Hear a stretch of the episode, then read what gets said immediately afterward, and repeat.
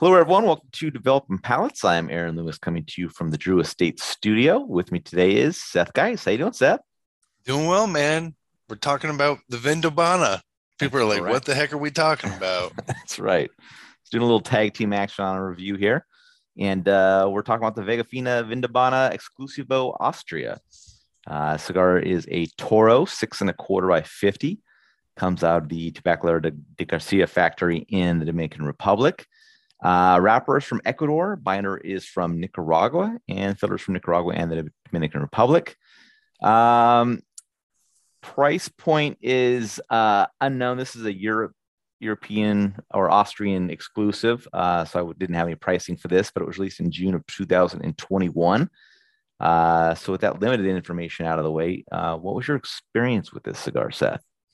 I thought this was a beautiful cigar in terms of presentation, and if you have a do you have a yes. photo to share? Look at that. There you go. Great band. Great yes. bands. Um, best part of the cigar. so, um, listen, it was really a pretty cigar. Great wrapper. Good coloring. Good aroma. Um, first third, I'm getting a lot of mocha. There's sweet spices. There's oak.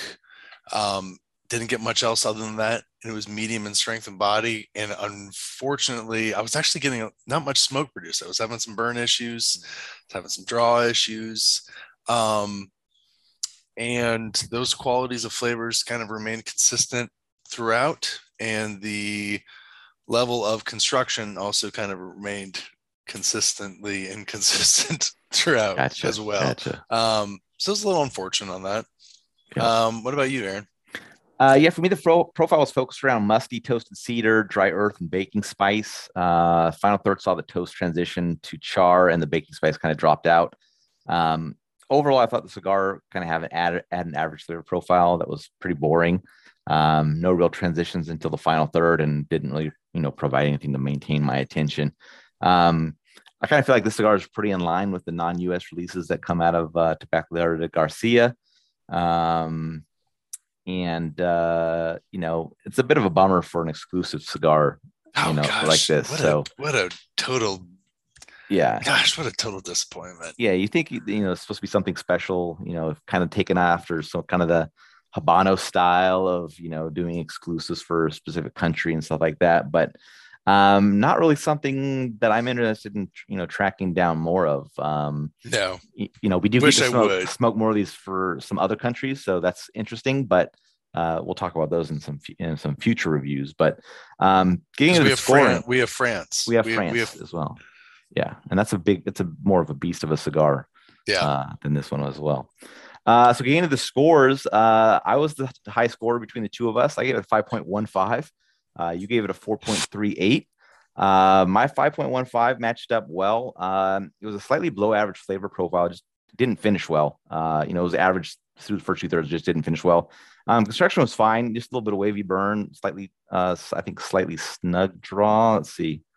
Uh, yeah, just a little tighter than I, than I prefer. So, uh, construction was good, just the flavor profile just wasn't there. How about your 4.38?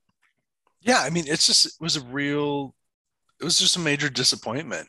I it's for some reason I thought that okay, they're doing these little regional releases. They mm-hmm. could, you know, you can do a good job. I've I've been happy with a lot of European Vegafina releases. Yeah. Um, and this just this just didn't do it, which was really a shame. And it kind of, I mean, the packet it looks so cool, and the name's great, but it's you're. I mean, no, I wouldn't track it down. Yeah, I mean, Vegafina's had some really nice cigars, and what's cool about them is that they're usually at a pretty good price point. Yeah. So you get a nice flavor profile, low price point. You know, there's there's not a lot of buzz about the brand, at least in the United States. Um, so when you yeah. they come out, you know, even though they're good, you know, people don't really know about them, so it's hard to pick them up. But you know, smoking some of these, especially ones that are supposed to be exclusives and things like that, they just don't they just don't hit. It kind of does, doesn't help the brand gain any traction. So a uh, bit of a bummer. Yeah, it's it it's kind of one of those i was really pumped too i was yeah. like man we're going to do all these regionals and i still commit i made us commit to all of them yeah.